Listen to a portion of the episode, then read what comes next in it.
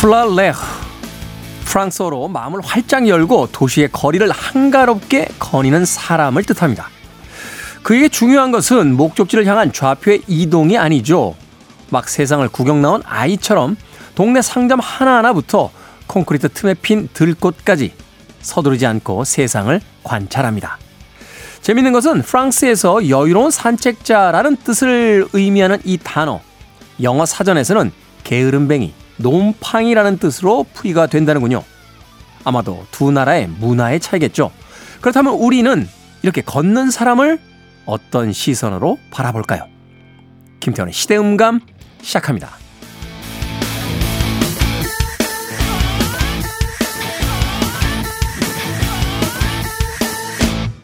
그래도 주말은 온다. 시대를 읽는 음악 감상의 시대 음감 김태훈입니다.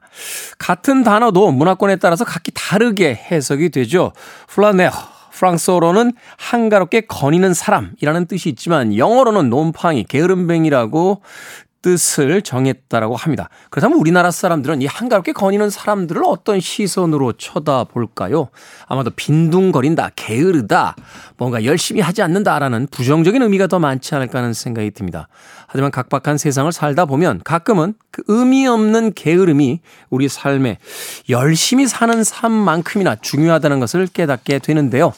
우리가 쉽게 피로를 느끼고 삶에서 길을 잃을 때 혹시 한가롭게 거닐 수 있는 시간이 없기 때문 아닌가 한 번쯤 생각해 봤으면 좋겠습니다.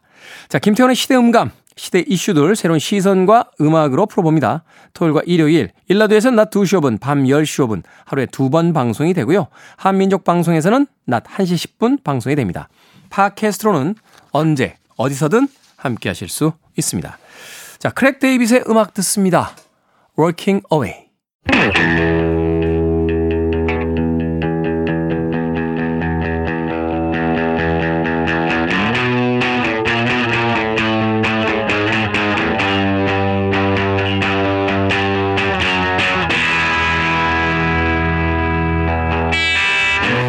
몇 해 전 한 음원 스트리밍 업체의 데이터를 분석한 결과인데요. 사람들은 평균 33살, 33세부터 더 이상 새로운 음악을 찾지 않는다고 합니다. 10대는 대중음악에 심취하고 20대를 지나면서 흥미가 떨어지다가 30대에는 자기만의 음악 취향이 성숙하기 때문이라고 하는데요. 요즘 여러분들은 어떤 음악을 즐겨 듣고 계십니까? 우리 시대의 음악 이야기, 시간을 달리는 음악, 김경진 음악평론가 나오셨습니다. 안녕하세요. 네, 안녕하세요. 연구 결과에 따르면 음, 30대부터는 더 이상 새로운 음악을 찾지 않는다. 네, 공감이 돼요.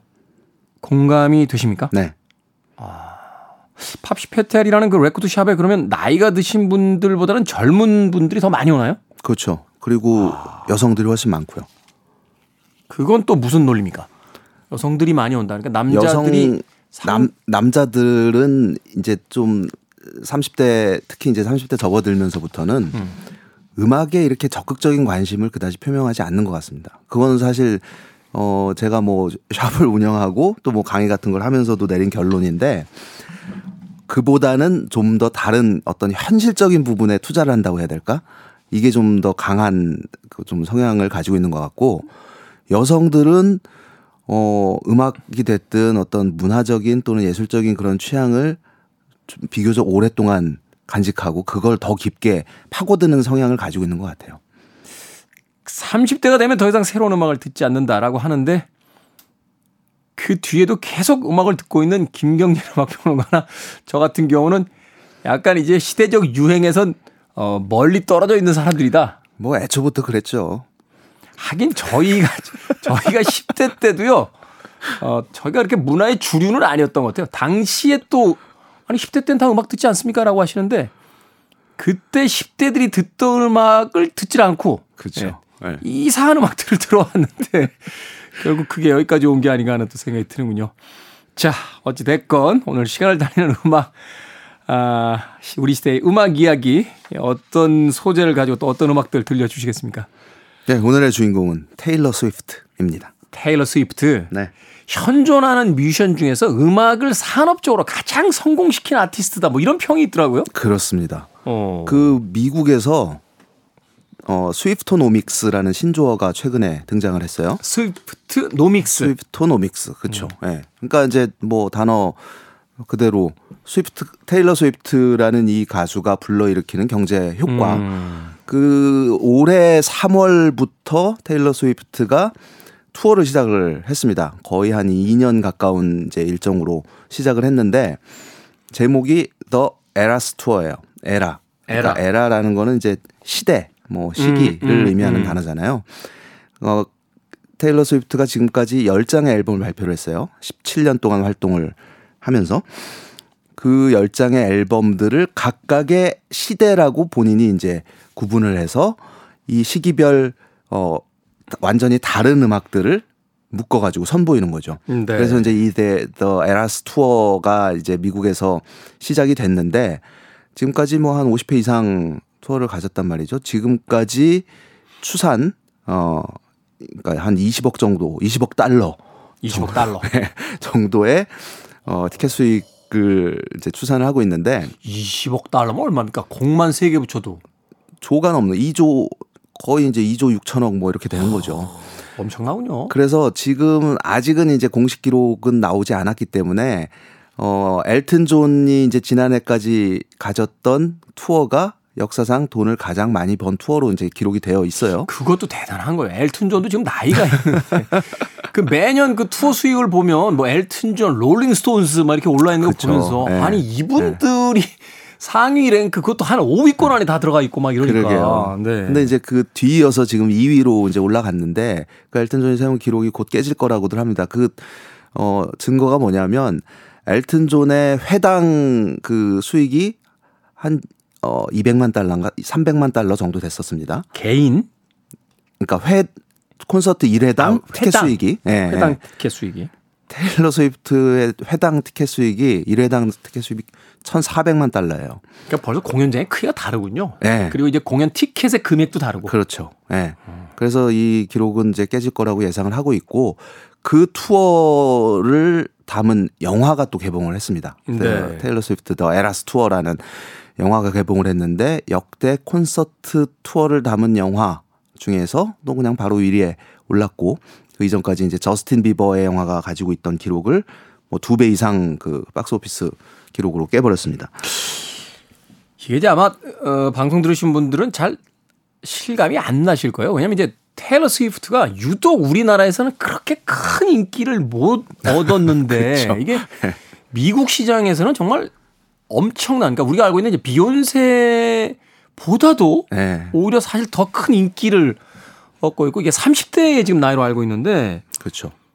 얼마 전에 그 미국에서 발표한 거에 따르면 이게 공연 수익이 아니라 순수 개인 자산이 조 단위를 넘어섰다라고 하는 네. 지금 이야기가 있거든요. 그럴만하죠. 그러니까 네. 헐리우드 스타들도 네. 사실은 이제 몇 백억대 몇 천억대다 막 이렇게 얘기를 네. 하는데 네. 그러니까 개인 자산이라는 건 말하자면 세금 다 제하고 그렇죠. 그러니까 순수한 그러니까 벌어들인 돈은 이제 몇 조, 개인적으로 몇 네. 조를 벌었다는 건데 그걸 이제 무대에서 노래하고 음반 네. 수익만 가지고. 그렇습니다. 그래서 이제 스위프토노믹스라는 말이 괜히 나온 게 아니라 그렇게 이제 투어를 그 돌아다니면서 각 지방 도시들을 이제 돌아다닐 거잖아요. 네.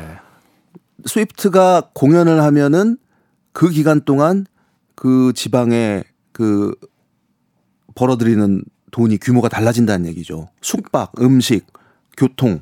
그렇죠. 이제 그 관객들이 그리고, 올 네. 테니까 그렇죠. 차 끌고 네. 와서 기름도 넣고 밥도 네. 먹고 잠도 자고 그렇죠. 공연장에서 또 수익도 나고 뭐 이럴 테니까. 그래서 그 통계가 있어요. 그 덕분에 스위프트가 공연을 한 도시의 그 경제 상황이 코로나 이전으로 돌아갔다라는 물론 이제 고 기간 한정이긴 하지만 참 어마어마한 거예요. 우리나라에서도 이제 BTS의 어떤 그 영향력에 대해서 경제적 효과를 이렇게 분석하는 글들도 있습니다만 네. 이 성공한 한 명의 대중 아, 음악가 또는 뭐 아티스트들이 단지 돈을 벌어들이는 효과뿐만이 아니라 이제 이것을 통해서 사회에 미치는 영향이라든지 그렇죠. 말하면 이제 뭐 인종 그 차별에 대한 어떤 편견을 깬다든지 정치적인 어떤 혐오감에서 어떤 반대 목소리를 낸다든지 네. 여러 가지 어떤 활동들을 하잖아요. 네. 그런 의미에서 참 대단하다는 생각을 해보게 되는데 자 국내에서 이 테일러 스위프트 아마 이름은 알, 아도 어떤 음악을 부르는지라고 잘 모르시는 분들 분명히 계실 것 같아요. 일단 음악을 한 곡 듣고 와서 네. 좀 더 깊은 이야기들을 나눠보도록 하겠습니다. 네, 두 번째 앨범에 수록된 원래 테일러 스위프트가 컨트리 음악으로 음악을 시작했단 말이죠. 17살의 나이에. 네, 나이에. 그래서 사실은 우리나라 팬들에게 그렇게 크게 어필하지는 못했어요. 네, 그렇습니다. 그래서 초창기 한 뭐 세 장 앨범 세 장 정도까지에는 컨트리 음악의 향기가 아주 담겨 있는데 그럼에도 불구하고 그래서 이제 초기에는 그 미국 내수용 음악이다 이런 이야기들도 많이 있었죠. 근데 이게 무시를 못하는 거예요. 아, 그렇죠. 예전에 네. 전성기 때 뭐 가스 브룩스 이런 아티스트 보면 미국 내에서만 음반이 막 천만 장씩 나가니까. 네. 그래서 오늘 그 컨트리 시절 하지만 컨트리 음악임에도 불구하고 팝의 요소를 아주 적절하게 배합을 해서 아주 듣기 편안한 그리고 무엇보다도 테일러 스위프트는 싱어송라이터예요. 모든 곡들을 자기가 직접 씁니다. 네. 그래서 그 어떤 작곡가로서의 역량 또 이 노래하는 가수로서의 역량 이런 여러 요소들이 인정을 받으면서 초창기부터 큰 사랑을 받기 시작하는데 두 번째 앨범 그 Fearless라는 작품에 수록된 You Belong With Me라는 곡을 들어볼게요. 네, 테일러 스위프트입니다. You belong with me. 테일러 스위프트의 You belong with me 듣고 왔습니다. 2008년에 발표됐던 음반 속에 담겨져 있었는데 이때만 해도 진짜 컨츄리 가수예요. 그쵸. 어, 사실은 그래서 우리에게는 조금 익숙치 않은 네. 음, 혹은 우리나라 어떤 팝 팬들의 취향이 아닌 뭐 그런 어떤 근데 그때도 사실은 굉장히 아름다웠고 네. 어, 무대에서 노래하는 모습이 굉장히 그 멋졌던 기억이 나는데 네. 음. 근데 특이한 것이 정말로 특이한 것이 이게 이제 뭐 컨트리 음악 음악적인 뭐 성향 때문에 그렇다고 치더라도 지금도 사실은 테일러 스위프트는 국내에서 그다지 세계 각지에서 얻는 인기에 비해서 굉장히 힘을 못 쓰고 있는 아티스트거든요. 사실은 음악 평론가들도 이렇게 네. 잘 안 들어요 테일러 스위프트. 저번 저만 해도 가지고 있는 음반이 사실은 한 세 장 정도 있나요? 어, 10장 발표하셨다고 그랬는데 그 다 가지고 있지는 않거든요. 근데 음반을. 이 스위프트가 왜 미국에서 그렇게 그 정도까지 인기가 있느냐? 어느 순간 테일러 스위프트라는 어, 이 싱어- 싱어송라이터가 백인 중산층 여성, 젊은 여성들의 일종의 롤 모델이 돼버린 거예요. 그래서 음. 지금 2023년 현재 미국의 어, 젊은 백인 여자들의 생활 패턴이 어떤가를 보려면 소위 이제 그 뭐 BTS의 아미처럼 네. 스위프티라는 테일러 스위프트의 팬클럽이 있거든요. 네. 그 아이들을 보면 된다라는 이야기가 있을 정도로 스위프티라고 하는 예. 이 테일러 스위프트 팬클럽이 말하자면 이제 미국의 지금 30대 정도의 어떤 여성들의 어떤 그렇죠. 원형을 보여주고 있다. 그렇죠. 예, 예. 그래서 그런 위상을 지금 가지고 있기 때문에 그냥 테일러 스위프트는 음악 산업 그 자체다라는 말이 있을 정도로 그녀가 입는 영향력을 입는, 그렇죠. 입는 옷, 뭐 마시는 음료, 네. 뭐 이런 것들이 다 지금 하나의 산업의 그 굿즈로서 지금 활용이 되고 있다. 그렇습니다. 근데 이제 이게 단순히 뭐 산업적인 측면에서만 뭐 바라보지 않더라도 그냥 음악을 쭉 듣고 있으면 와 정말 음악 잘 만든다 노래 잘한다 이런 생각을 하게 되거든요. 더구나 네. 이제 컨트리 가수로 시작을 해서 이후에 이제 팝, 락, 소프트 락 거기다가 이제 일렉트로닉 음악을 가미한 댄스 팝 심지어 인디 포크 또 얼터너티브 뭐 다채로운 음악 장르들을 자기 스타일로 소화를 해내면서 진화를 해 나가고 있다는 거죠. 근데 이제 좀 나이가 들고 이제 30대에 접어들고 하면서 특히 이제 지난 2020년에 발표한 그 포클로어라는 앨범 또 에버모어라는 이 두 앨범을 거의 비- 비슷한 시기에 발표를 했었거든요. 네. 두 앨범이 뭐 그래미에서 뭐 올해 앨범도 상도 수상을 하고 굉장히 좋은 평가를 받았는데 그 저도 이번에 알았지만 다 방송 금지곡인 거예요. 가사가 좀 야한가요? 양이 아니라 센 거죠.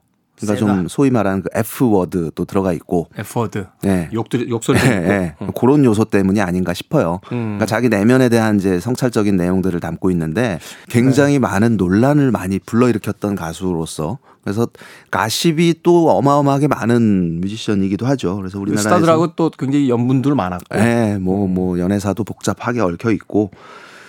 하지만 음악이 모든 것을 저는 말해준다고 생각을 합니다. 약간 이야기를 듣다 네. 보니까 이 테일러 스위프트가 그 80년대, 90년대 약간 브루스 스프링스틴의 여자 버전 같다라는 생각을 하게 되네요. 어떤 측면, 물론 좀 다르죠. 물론 이제 스프링스틴은 좀 그 노동자 계급 네, 노동자를 대변하는 네, 역할이었다면 블루칼라의 어떤 네. 그 보스의 역할이었다면 그렇죠. 테일러 스위프트는 이제 동시대의 자신의 나이 또래의 어떤 여성들을 그렇습니다. 대변하는 그게 이제 결국은 시대의 차이라는 생각이 드는데 말씀하신 부분에 굉장히 공감을 해요. 그래서 그런 대표성을 띄고 있고 그렇기 때문에 이제 일거수일투족 하나하나가 어떤 조금만 뭔가 삐걱대도 비난의 대상이 되고 또 어떤 그 발언에 의해서 사람들이 움직이기도 하고 실제로 그 몇 년 전에 그 테네시 주 주지사 선거가 있었을 때 네. 테일러 스위프트가 처음으로 어떤 일종의 정치적인 발언을 한 거예요. 음. 어 이제 득세를 하고 있는 후보가 여성 인권에 대해서 관심이 없다. 여자임에도 불구하고 음. 이거를 참을 수가 없었던 거죠. 그래서 그런 발언을 통해서 어 투표자 수가 몇십만 명이 늘어났다라는. 어 그래서 그 반대한 후보가 떨어졌습니까? 그렇진 않았어요. 아, 네. 아 거기까지군요. 그렇죠.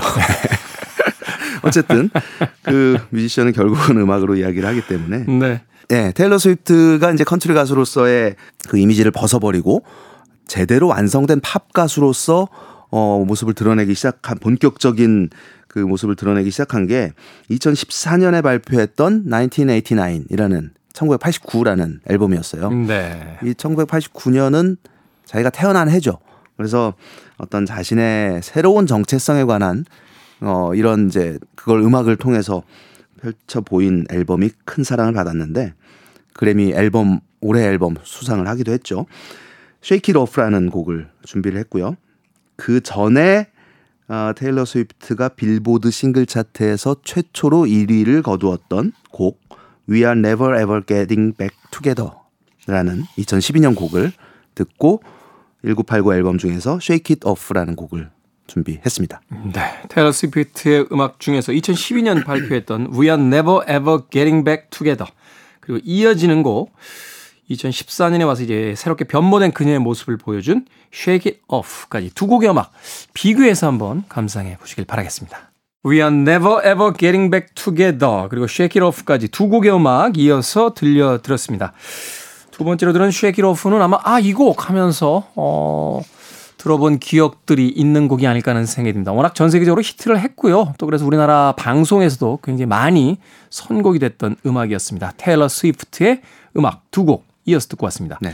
자, 시간을 달리는 음악, 김경진 음악 평론가와 함께 오늘은 아, 스위프트노믹스라는 단어를 발생시킬 정도 현재 전 세계에서 가장 영향력 있는 사업 가수로서의 그 활동을 하고 있는 테일러 스위프트의 음악 들어보고 있습니다. 아, 네. 어떤 스위프... 음악 이제 또 들려 주십니까? 네. 스위프트가 지금까지 정규 앨범 10장을 발표를 했어요. 10장. 17년 동안 10장이면은 딱 좋네요. 그렇죠. 그렇게 많지도 않고 적지도 않은 숫자인데 매년 뭐 발매를 네. 하기는 사실 쉽지 않고 그렇죠. 2년에 한 장꼴 정도 나오면 이제 팬들에게 제일 좋죠. 음반도 나오고 또 한 1년은 네. 또 투어도 다니고 네. 하니까. 그렇습니다. 네. 근데 이 데뷔 앨범을 제외한 모든 앨범이 빌보드 앨범 차트 1위에 올랐어요. 엄청나군요. 게다가 어 지난 2019년에 그 전까지 소속사였던 빅머신이라는 그 레이블과 분쟁이 일어납니다. 네. 무슨 분쟁이냐면 여섯 장의 앨범을 그 레이블에서 어, 발표를 했어요. 근데 이제 계약 종료가 다가오자 이 레이블에서 요구한 게 테일러 스위프트로서는 좀 무리한 요구였던 거죠. 뭐냐면 향후 10년 동안 더 계약을 우리 우리와 해야 된다. 음. 그래서 그걸 거부를 했고 결국 이제 리퍼블릭이라는 레코드사와 계약을 체결을 합니다. 근데 이제 문제는 테일러 스위프트가 그 곡들의 저작권이 다 자기한테 있기 때문에 네. 그, 그 빅머신이라는 레이블에서 발표한 곡들을 뭐 다큐멘터리에도 쓰고 공연할 때도 노래하고 그리고 그 소유권 master right 그 음원에 대한 아예 소유권 자체를 자기가 가져오려고 사오려고 했는데 네. 그건 안 팔겠죠. 터무니없는 조건을 제시를 한 거죠. 그래서 금액, 을 뭐 한 100조 걸었네. 그래서 어, 거기에 따른 이제 분쟁이 생겼는데 그때 이제 빅머신이라는 레이블이 이제 이타카 홀딩스라는 어떤 지주회사에 넘어가 있는 상태였고 네. 그거를 또 대표한 인물이 스쿠터 브라운이라는 뭐, 뭐 저스틴 비버부터 카니 웨스트, 케이티 페리 뭐 이런 사람들을 발굴했던 그 매니저였는데 그 결국은 이 분쟁이 생긴 이후로 테일러 스위프트가 속칭 아주 열이 받아서 네.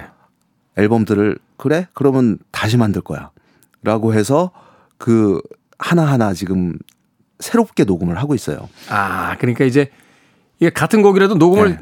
다르게 해서 그 버전을 쓰면 그렇죠. 과거의 그 소속사 음반사에서는 더 이상 이제 음반 수익이라든지 음원 수익이 발생을 할 수가 없으니까 그렇죠. 물론 이제 구보에 대해서는 기존 거에 대해서는 기존 거에 대해서 그렇지만 이제 하겠죠. 예, 근데 이제 사실 리마스터링해서 내보내게 되면 이제 그걸 주로 쓸 테니까 리마스터링이 아니라 다시 노래를 한 거죠. 완전히 예, 연주도 리, 다시 리메이크로 하고. 자신의 버전. 예. 그러면 근데 이제 하지만 편곡은 똑같이. 그러니까 그래서 이제 지금 들으신 세 곡이 전부 테일러가 새롭게 녹음한 버전이에요. 근데 망했네요. 어, 오리지널 저-. 앨범하고 들어봐도 별다른 차이가 없습니다. 그 오히려 어떤 면에서는 더 좋아요. 그러니까 아주 단순한 거잖아요. 그냥 네. 옛날 그대로 편곡해서 그대로 녹음을 하더라도 예, 예. 피아노 건반 하나만 더 쳐서 땡 하고 쳐서 이건 new 버전이에요라고 해서 그걸로 이제 음원을 그 사이트에다 깔면 그렇죠. 어, 사람들의 속성상 네, 그 새로 나온 이제 음원들을 더 듣게 되니까 그렇습니다. 그럼 과거의 음원에 대한 어떤 일정한 권리를 가지고 있는 과거의 기획사 이 제작사는 수익이 거의 날아가는 이제 상황이 되는 거군요. 물론 뭐 뭐 그 정도까지는 아니겠지만 네. 어쨌든 그렇게 해서 Taylor's Version이라는 그 제목을 달고 네 장의 앨범이 지금까지 소개가 됐는데 이 네 장의 앨범도 너무나 폭발적인 반응을 불러일으킵니다. 엄청나군요. 빌보드에서 이제 다 1위를 차지했고 그래서 빌보드 1위 앨범이 무려 13장이에요. 여성으로서 최고 기록이고 지금까지. 근데 이제 이 테일러 스위프트의 여섯 장의 앨범에 대한 권리를 가지고 있는 빅머신이라는 회사, 그 이타카 홀딩스라는 회사가 지난해 자, 재작년이었죠. 그 BTS 소속사인 하이브가 그 회사를 인수를 했죠. 네. 이제 큰 뉴스가 되기도 했는데 아, 결국은 지금 하이브군요, 그러면. 그렇죠. 어. 네. 그래서 어쨌든 이제 그런 분쟁을 겪고 나서 테일러 스위프트는 조금 더 뭐랄까 성숙해졌다고 할까요? 음. 음악적으로도 더 좀 확장된 그 어떤 음악 성향을 보이고 있습니다. 어, 다음 준비한 곡은 그 2017년에 발표된 Reputation이라는 앨범에 수록된 곡입니다. Reputation이 굉장히 의미심장해요. 뭐냐면 테일러 스위프트가 아까 말씀드렸던 것처럼 숱한 그 가십의 가십의 그 대상으로 어, 소비가 됐었단 말이죠. SNS 등을 통해서. 평판 뭐 이렇게 그렇죠. 평판이잖아요. 네, 네.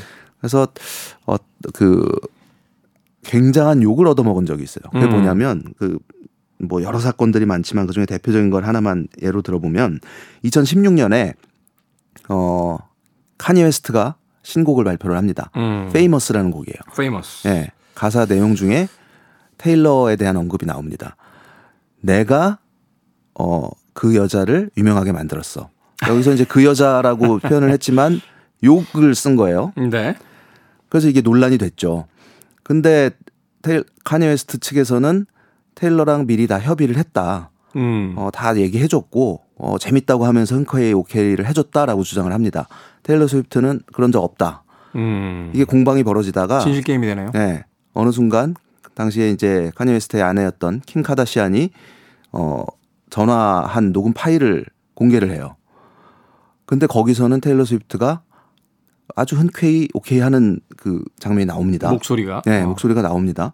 그래서 희대의 거짓말쟁이로 낙인이 찍혀버린 거예요. 아, 테일러 스위프트 그렇게 안 봤는데. 그러니까요. 그래서 많은 사람들이 굉장히 굉장히 키큰 백설공주처럼 생겼거든요. 근데 그게 몇 년 후에 킴 카다시안과 카니 웨스트의 조작이라는 게 밝혀집니다. 이게 또 반전이 있군요. 네. 그래서 저도 사실은 그때 야 테일러 야 그렇구나 그냥 실망이야. 그랬었는데 막, 예. 어, 테일러 넌 이제 아닌 거야 나한텐 막, 막 이런 이런 마음이셨군요.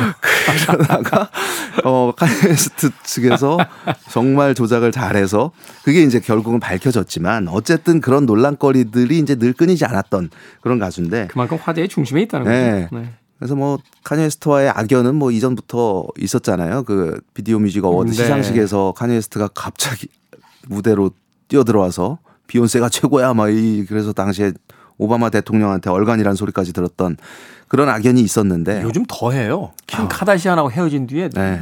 맨날 이상한 사진만 찍히고 지금 카니에 웨스트. 그래서 그 카니 웨스트와 킴 카다시안에 대한 비난, 그러니까 뭐 속칭 디스하는 곡이 2017년에 Reputation에 담긴 Look What You Made Me Do. 네가 나한테 어떻게 했는지 한번 봐봐.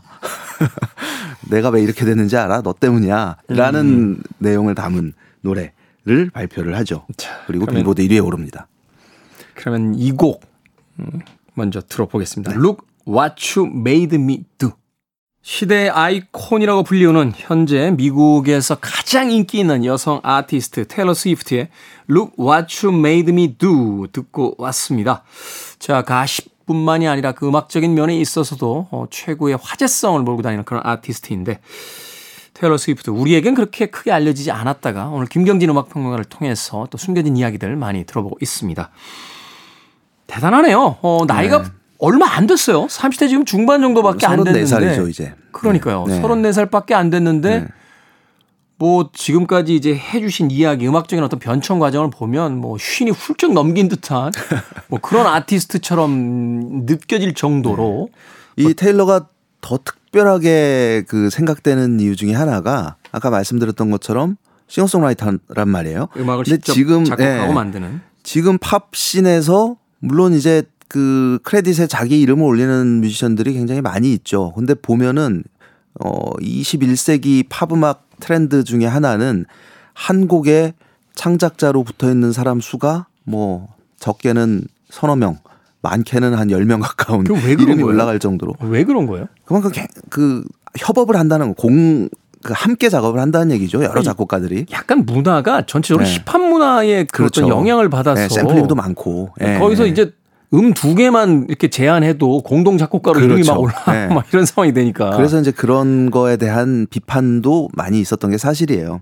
근데 테일러 스위프트는 거의 그러니까 거의가 아니라 모든 곡에 이제 자신이 메인 작곡가로 곡을 쓰고 있고 그리고 이제 한두 명 정도랑 같이 이제 협업을 하는 경우는 많이 있습니다. 네. 그래서 뭐 좀 비판하는 어떤 사람들은 그, 그 사람이 다 썼는데 네 이름 네가 했다고 하는 거 아니야? 음. 라고 했지만 그 남긴 다큐멘터리나 영상 같은 것들을 보면은 그 작업 과정들이 쭉 나오거든요.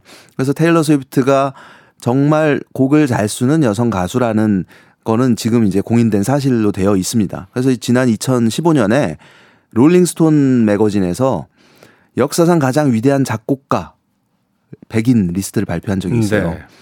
뭐 밥 딜런부터 뭐, 뭐 유명한 레전드급 뮤지션들이 등장을 하는데 테일러 스위프트 이름이 97위에 등장을 합니다. 아, 100위권 안에 있군요. 네. 최연소. 오, 최연소로 이제 이름을 올렸죠. 그리고 이제 그래미에서 이제 올해 앨범 상을 여러 차례 수상한 가수들이 많이 있는데 가장 많이 올해 앨범을 탄 가수 뮤지션이 어 세 장이에요. 앨범 세 장. 앨범 세 장. 그 앨범 석장의 올해 앨범 상을 수상한 사람이 프랭크 시나트라, 스티비 원더, 폴 사이먼, 음. 그리고 테일러 스위프트입니다. 엄청나군요. 그러니까 이제 이런 반열에 오른 지금 현존하는 또 현역으로 가장 활발하게 활동하고 있는 뮤지션으로서 그런 위상을 가지고 있는 거죠. 네. 오늘 마지막으로 준비한 곡은 또 이 특이한 최근에 이제 빌보드 1위 지금 2주째 하고 있는 어 곡인데 Cruel Summer라는 작품입니다. 이게 지금 역주행하고 있는 거잖아요. 그렇죠. 어. 이 2019년에 나온 네. 곡이거든요. 그 Lover라는 앨범에 수록됐던 곡인데 당시에는 싱글로 발매가 안 됐었어요. 근데 이번에 이제 The Eras Tour 이 영화 개봉을 하면서 그 콘서트에 갔던 팬들이 이 노래를 뭐 찍어가지고 쇼츠나 뭐, 뭐 틱톡 같은 데 올리면서 음. 화제가 되면서 아무 홍보도 안 했는데 슬금슬금 빌보드 차트에 50위권 안으로 진입을 한 거죠. 그래서 레이블에서는 아예 정식으로 싱글로 발표를 했고 빌보드 싱글 차트 1위에 오릅니다. 이 Cruel Summer라는 곡도 아까 말씀드린 카니 웨스트와 킴 카다시안 때문에 힘들었던 그 잔혹했던 여름을 상기하면서 쓴 곡이라고 해요. 뭐 긍정적인 방향에서 작용한 것도 있군요. 네. 히트곡들을 여러 곡 남겨줬으니까. 그렇습니다. 그래서 지난해에는 이제 Midnights라는 앨범을 발표를 해서 뭐 신스팝 또 electropop 이런 요소를 담은 그런 멋진 작품이었는데 어 역시 또 극찬을 받았고 뭐 많은 매체에서 올해 앨범으로 이제 선정을 하는 등 그런 이제 테일러 스위트의 아티스트로서의 역량을 어 확고하게 인정받은 작품이 이제 발표가 됐는데 어 아무래도 최근에 가장 핫한 음. 곡 예전 곡이긴 하지만 크롤 서머를 오늘 마지막 곡으로 골랐습니다. 네. 21세기 이, 현존하는 모든 뮤지션 중에서 가장 아, 현재 진행형인 아티스트 미국 사회에서 하나의 현상으로까지 불리우는 이 테일러 스위프트에 대한 이야기 오늘 김경진 음악평론가와 우리 시대의 음악 이야기 시간을 달리는 음악에서 나눠봤습니다. 고맙습니다. 네, 고맙습니다. 자, 저도 끝 인사 드립니다. 지금까지 시대음감의 김태훈이었습니다. 오늘 끝곡 Cruel Summer 들으면서 작별 인사 드리겠습니다. 고맙습니다.